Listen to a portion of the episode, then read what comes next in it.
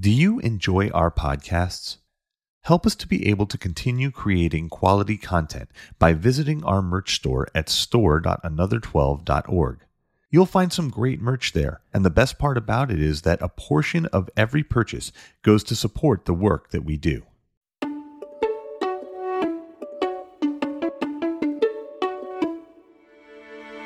Welcome to Drippings from the Honeycomb, the official podcast of Another 12 Ministries. We are so glad that you have decided to join us as we enjoy the sweetness of God's Word, one verse at a time. Hello, and welcome to episode 5 of our journey through the book of 1 Peter.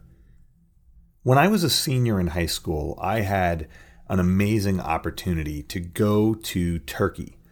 And I was part of a group that took a sailboat journey that followed part of the Apostle Paul's missionary journeys, one of his missionary journeys. And during that time, we stopped at this abandoned island that was full of ruins that dated all the way back to when the Apostle Paul took the gospel to this part of the world. This island was right on the border between Turkey and Greece, and it's beautiful. And the island is filled with these ruins that indicate this ancient civilization that once lived there. And you can see the influence of Rome even in this place because this fell under the Roman Empire at one point in time.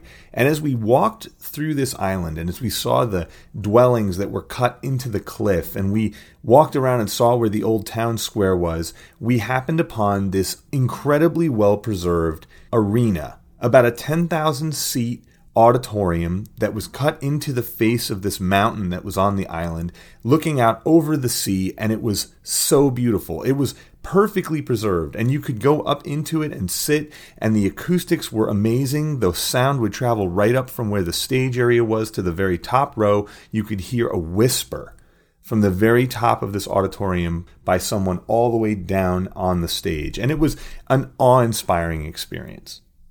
And while we don't know if Paul actually spoke in this particular auditorium, it is possible that he made a stop there. And so we were just overwhelmed with the history of this place, overwhelmed by the fact that maybe one of the great fathers of the faith, one of the greatest apostles, could have potentially given the gospel from this very stage. And we stayed there and we prayed and we sung hymns together and we worshiped God together in that place. And it was really a foundational experience in my life. But the reason I talk about that is not so much the experience that we had there, the experience that had such an impact on my life. The reason I talk about it is because the thing that was most stark about this place, the thing that stood out to us the most, is that it was completely and totally abandoned. Here were these amazing ancient structures. They were beautiful, they were soundly built. You could probably have renovated some of these places and used them today, but no one has. The people are gone, the place is empty, and now it is just a relic that reminds us of the past. But this auditorium certainly stood longer than most modern structures would stand. Most modern day sports stadiums would not last 2,000 plus years and look like they are in near perfect condition. Certainly, the foundation that this auditorium was built on was incredible. It was built to last, as we would say. And the builders had done an excellent job, they had designed it well.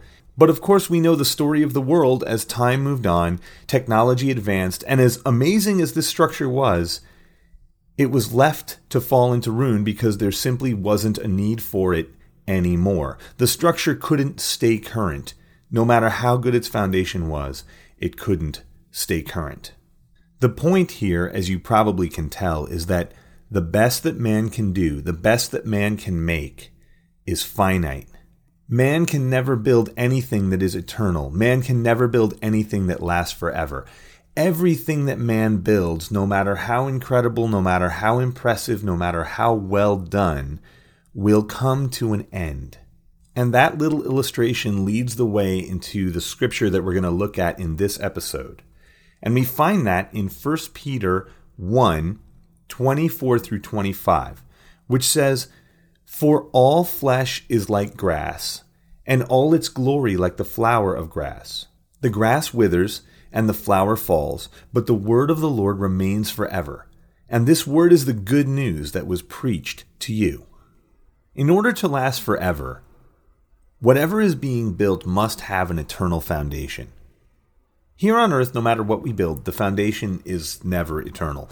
Whether you're talking about elements or earthquakes, landslides, volcanoes, it doesn't matter. Nothing on earth is permanent. Nothing on earth will last forever because the earth itself will not last forever. We know from Scripture that God is going to ultimately destroy this earth and create a new one or recreate this one, but everything here on earth, because of the curse of sin, will ultimately fade and fail. So, in order to have something that truly lasts forever, that is truly eternal, it has to be built on a foundation that is eternal. And in 1 Peter, the Apostle Peter is quoting a verse here from the Old Testament. In fact, he's quoting from the great prophet of Israel, Isaiah, from chapter 40, starting in verse 6, where Isaiah writes, A voice says, Cry, and I said, What shall I cry? All flesh is grass, and all of its beauty is like the flower of the field.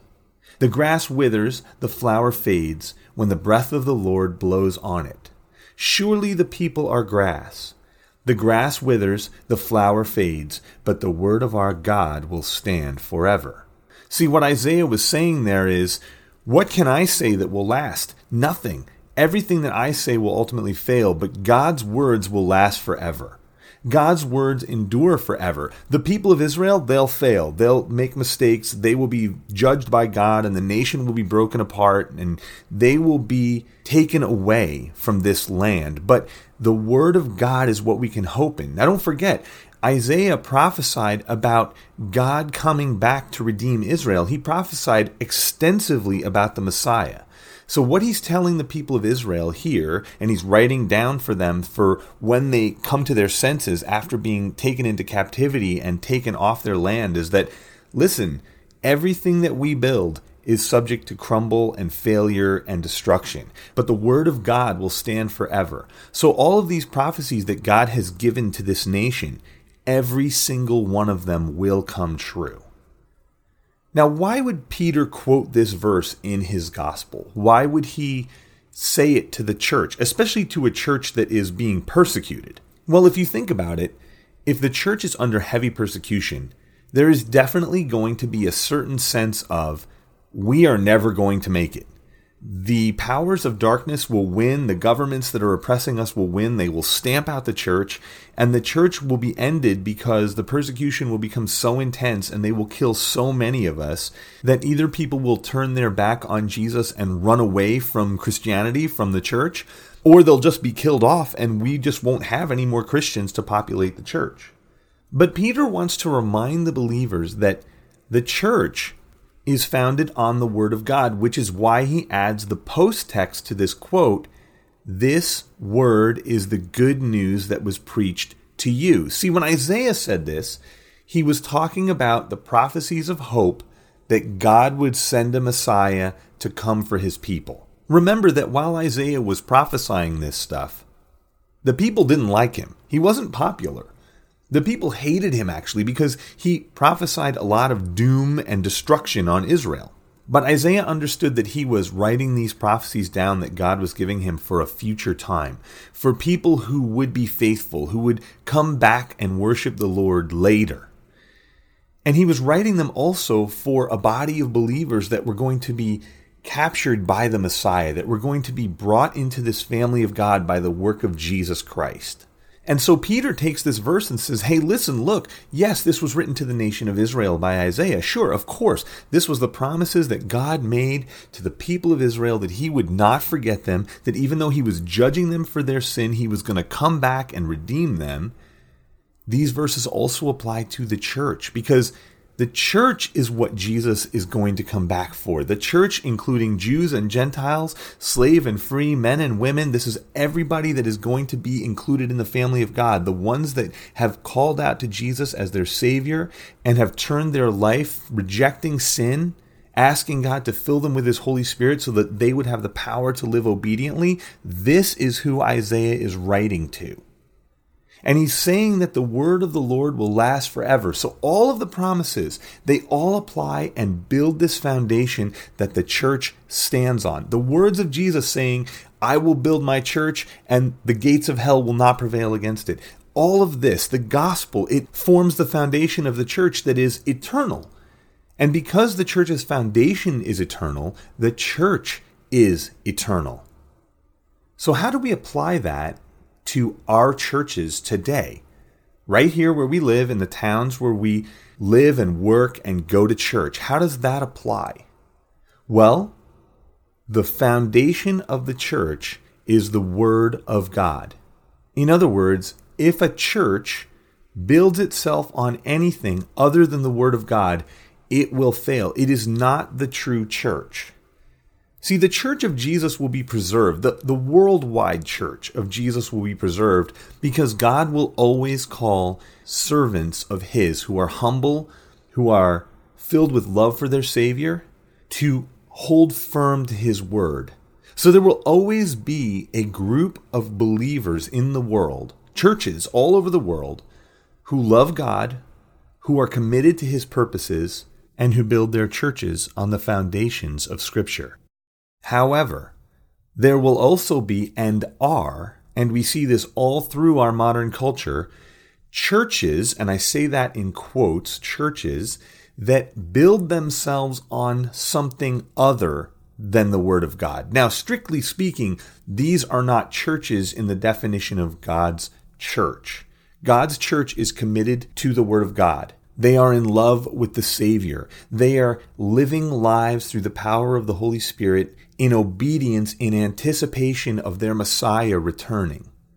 But a group of people or an organization that calls itself a church but is not grounded on the Word of God is nothing more than a creation of man that will ultimately fall into wreck and ruin, just like the ruins on that island that we visited in Turkey. See, because the foundation is not eternal. Nothing other than the Word of God, the kingdom of God, and the person of God are eternal. Everything else will pass away, even the heavens. The scriptures tell us that the heavens will be rolled up and changed like an old, dirty garment. Now, that's not to say that in heaven there's bad things and there's sin and there's evil. That's not what I mean. What the scripture means is that even the dwelling place of God can be reshaped and remade because the only thing that is truly eternal is God Himself and His Word. And anything not founded on those two things will fall. That is why the failure of the Western church right now to stay strong in the face of opposition is so keenly noticed. Because much of the Western church has founded itself on things that may be good good ideas, good writings, good budget management, good presentation, good music, and the goods could just go on and on and on forever. But at the core of it, what they have failed to do is stay grounded in the Word of God. They have begun to drift to allow the pressure of culture to sway them this way and that, and they have left the only foundation that can keep them until Jesus returns. And that is precisely why Peter wrote this Old Testament verse here in his letter to these churches. Because he's saying, look, the pressure of society is all over you. There is sin surrounding you in the ancient society. There is pressure to worship the emperor, pressure to worship foreign gods, pressure to avoid persecution by simply giving in and performing a ceremony that says, well, yes, Caesar's God, but, you know, doing it physically and not saying it in your heart and kind of trying to get away from being killed. I mean, let's face it, if you're faced with a situation where you can go ahead and do a little ceremony where you burn some incense to Caesar, and that means that you get to keep your house, you get to keep your business, you get to stay out of jail, your family doesn't get executed brutally, the pressure's there, isn't it? Because if you say, no, Caesar's not God, or if you say, I won't partake of this very simple ceremony, even just to skirt under the law, then you're going to face all these things. But the reality is, to do anything otherwise would be complete idolatry in the face of Jesus Christ, who went to the cross to purchase your salvation. And this is the real world scenario that the Christians that Peter is writing to are under. So Peter's saying, listen, I understand you're being killed for your faith. I understand that you're being pressured. You're losing your homes. You're losing your businesses. You're losing everything to be faithful to Jesus Christ. And it looks like we're losing. But let me encourage you with this everything else is going to fail. Everything else is going to go into ruin. That beautiful and immense and massive Roman civilization that you see right now, with its theaters and its temples and its meeting places and its markets and its town squares, it's going to be nothing but a pile of ruin and rubble in just a few centuries. But the Word of God, including the gospel, will stand forever. The Church of Christ is still here on earth. The empire of Rome is gone. In fact, countless empires have risen and fallen since the day that Jesus walked out of that tomb. Since the day that Jesus ascended up into heaven and told his disciples, I'm coming back someday. But his church is still here. His persecuted church still exists and it still grows, and millions of people are added to it every generation. Why? Because the grass withers and the flower falls, but the word of the Lord remains forever.